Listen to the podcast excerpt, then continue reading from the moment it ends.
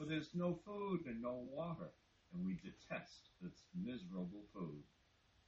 Then the Lord sent poisonous serpents among the people, and they bit the people, so that many Israelites died. The people came to Moses and said, We've sinned by speaking against the Lord and against you.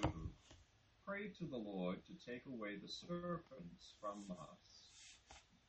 So Moses for the people. And the Lord said to Moses, Make a poisonous serpent and set it on a pole, and everyone who is bitten shall look at it and live. So Moses made a serpent of bronze and put it upon a pole. Whenever a serpent bit someone, that person would look at the serpent of bronze and live. Here ends the reading. Thank you. And our second reading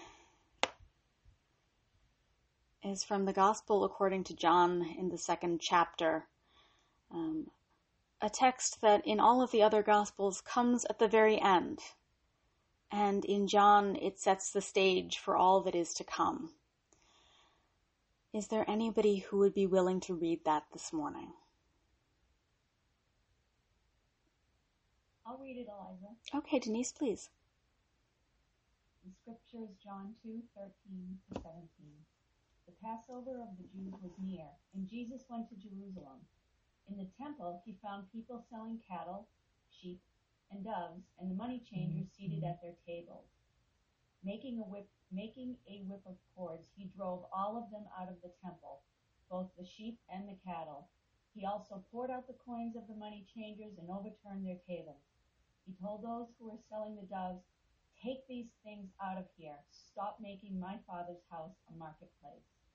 His disciples remembered that it was written, Zeal for your house will consume me. Thus ends the reading. Thank you.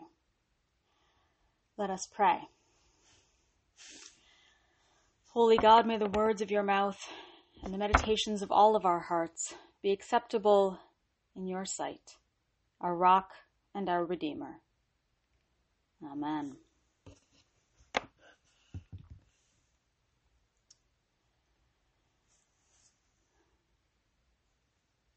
A story again this week. If you asked him where he was from, he couldn't have told you. He remembered rather vaguely the time of making bricks, laboring under the bright hot sun until time lost all its meaning. And he remembered the hasty packing to escape, though when he thought hard about it, he wasn't entirely clear if he was among the packing or the packed. The early memories were unfocused, confused images that lacked coherence, shifting perspective, shifting voice, until one came that brought clarity. A thin, sharp, bitter phrase that seemed to give him form, a form which uncoiled itself from its own circularity as though seeking warmth. And he followed the sound of the words spoken from somewhere outside of him. Clearly, our leaders don't know where we're going. Who do they think they are, anyway, bringing us out here to die as though this were just some great joke? I could do a better job than that. He turned his great unblinking eyes, following the sound, and focused on a knot of people walking together, their heads bowed, talking quietly, but every word floated clearly to him as though he could taste their desires. You have power, you know, he whispered, finding himself suddenly close enough that his words seemed to slink straight off his tongue and into the one who had spoken so angrily. Almost wrapping himself around the group, he found it an easy thing to insinuate their potential, to lead, to take what could be theirs, to grasp what they suddenly realized was a coveted position. Indeed, a position that they coveted. It was exhilarating, seeing his suggestions work in them, bringing within this particular group an almost feverish excitement. Until one of them, He couldn't tell if it was the one he'd first heard cried out as though in pain, and fell, and lay still. He withdrew quickly, little more than a rustle in the grass, so lost in the wonder of what he had done that he barely heard the cries of Snake! that seemed to fade to nothingness behind him. In the days that followed, he began to pay more attention to those who walked, and he would try to speak but often the words would vanish like air, formless as a breeze. He would feel curled in upon himself, cool and sleepy. And so he learned to wait, to seek the longing, the bitter taste of fear that would float past him, forming words within him that warmed him and stretched him out and stirred him to seek the source, even as a predator seeks their prey he would slink toward that metallic tasting desire, the perception that a neighbor had more food, better food, toward the sense that helping another might create a debt, the growing understanding that getting and having increased one's advantage and almost imperceptibly he discovered a skill at measuring a situation, at sussing out the weaknesses of the one whose goods were desired, the means to overcome and to take and to gain. The pallor of those who listened and obeyed him, the hardened set of their jaw and the cold gleam of their eye thrilled him, even as it overcame them, even as they fell in a slithering rustle of grass. And for a while it seemed that there was little warmth for him to find, little desire among the people to gain, once it had proved toxic. Little, but not none. For even the symbol they created and carried among themselves showed him how susceptible they knew themselves to be, how they had enjoyed the taking even as he had even as it destroyed them. So he learned to be more subtle, to whisper of small wins, artful accumulation of favors. He learned to enjoy the flickers of the fever that had once been fatal, to seek his coldness even as he basked in their warmth. And the people seemed to enjoy the conquest those who had begged to be cured, to be given relief from the power that death had over them, began to feel the power that they now had over their cure. For in the more gradual ways that he encouraged them to grasp power, there were toxic effects, certainly, but there was also the knowledge that it would not kill them. For now they had protection in the form of the bronze snake. He could see the weakness in the system. And his whispers calculated the cost, how much power they could acquire without harm, without having to seek out the cure. But even he was surprised as time passed at how much more the people could endure. For as their journey ended and they settled the land, it became apparent that the desires that had once killed them instantly were barely enough now to set their jaw. Perhaps it was the justifications he had long suggested, that what they took was only what they deserved, because they were stronger, they were braver, they were more beautiful, and even, and here he writhed in laughter, delighted at his own cleverness, because they were more holy. Certainly there were moments in which the people would seem to become aware of the toxins of their hardness, of the febrile pallor and desperate eyes. There were even moments in which he felt as though there must be another one like him, but one who was turning them toward their curative symbol.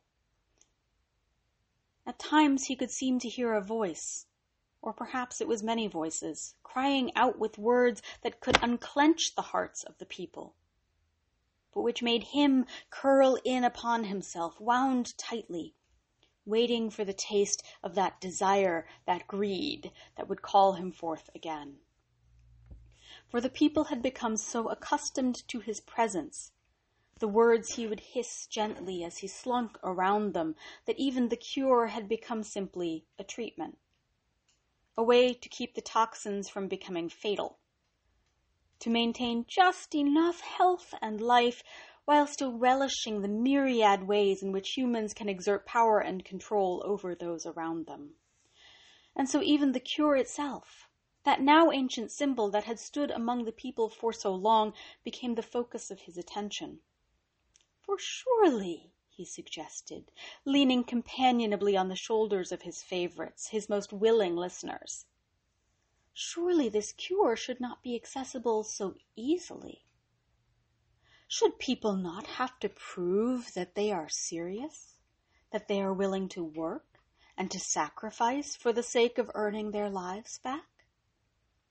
You know, he added slyly, if people didn't want to be sick, if people didn't want to be prey to toxins, then they really shouldn't have sought power in the first place. All those people who don't deserve it or know how to maintain it as we do.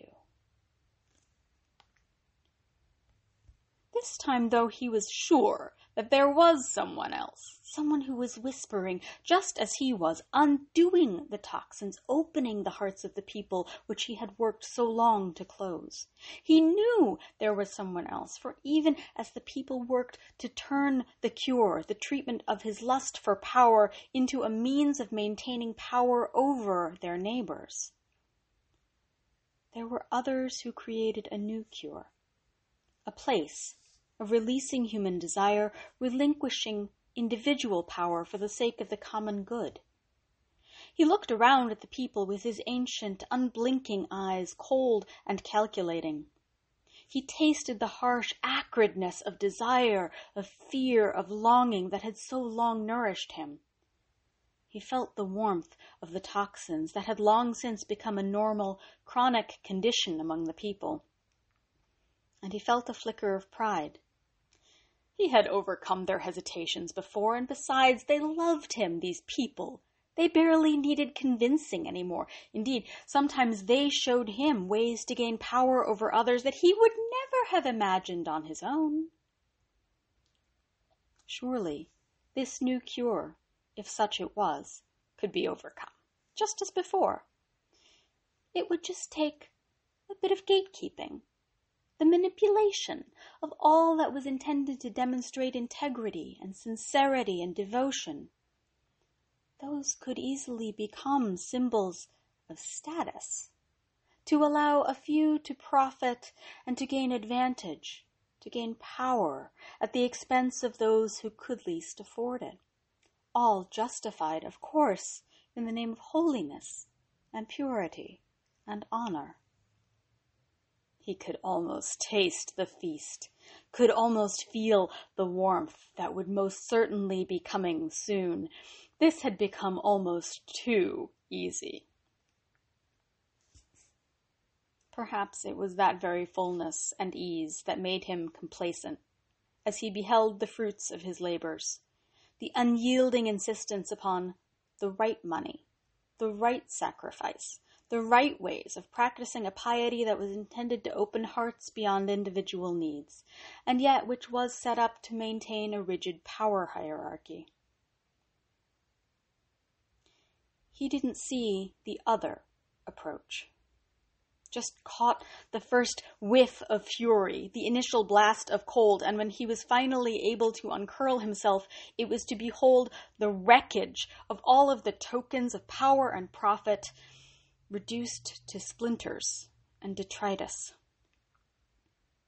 In the middle of the mass stood the other, breathing heavily, a hank of rope still in his hand, as those who had recently wept and pleaded at the now overturned table cheered and praised and skipped into the places from which they had been denied entrance just moments earlier.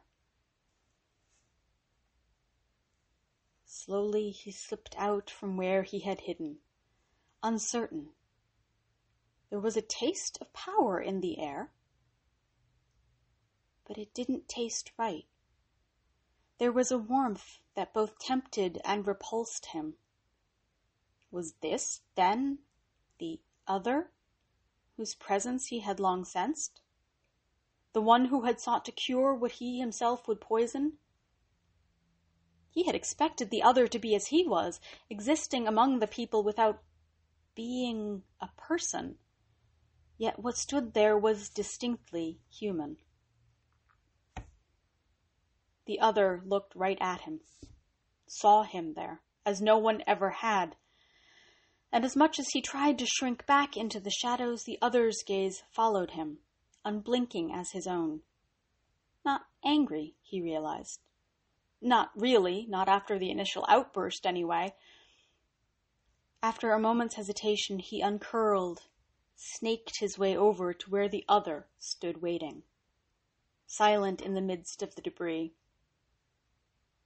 Tasted the other's longings, yet they lacked the metallic bitterness he was used to. He started to whisper of power, but the words were thick within him, as though they came out covered in dust. Finally, he spoke, in a clearer voice than he had ever used before a human, yet which he suspected only the other could hear. This cannot last, you know. I know, the other replied. I can convince them to turn this to their own ends. I know. Even you, I can persuade them to use you. I can turn this to poison. He found himself writhing in frustration at the other's lack of anger. Yes, quite likely you can. You cannot stop me! No. Only they can do that. So why do this? He was taken aback and looked around the destroyed courtyard. Because what you made here isn't right and the people needed to remember that. They can become very used to things that should not be normal, and sometimes they need a little help in seeing what has to change. Whatever they create, I can destroy and corrupt. I will win. No, I don't believe you will. He was shocked by the other's assertion. Spoken quietly, but with a power even he could not quite fathom. He tried to respond, but all that emerged was a menacing hiss. The other continued. You will poison, but I will heal. And in every generation, the people will choose to destroy or to create, to fear or to love. The people will choose between the ways of death and the ways of life, sometimes even from day to day. For every toxic word you speak, I shall speak its opposite. And the people will always have a choice. He listened in fascinated horror, seeing clearly so much that he had pushed aside as his own power grew. And finally, his voice shaking, he cried, Do you not care about winning? The other gazed at him, and he could taste again that longing that wasn't quite like what he'd known before. I care about them. I care about giving them a way forward. I care about clearing the paths that you would block. I don't need to defeat you. I just need to equip them to resist. He looked up, but the other was already gone. The people were coming back, seeking among the wreckage for anything that could be salvaged. He tasted that familiar tang of bitterness, the active fear that usually thrilled him but the taste soured as the people worked together to set the tables to rights. There would be other chances, other days, other people, he assured himself, as he slunk off to curl up, longing for the world that he had known that morning of power and desire and fear. But normal would never again be as it was, and he settled himself down to see what this new world, this other, would become. Thanks be to God. Amen.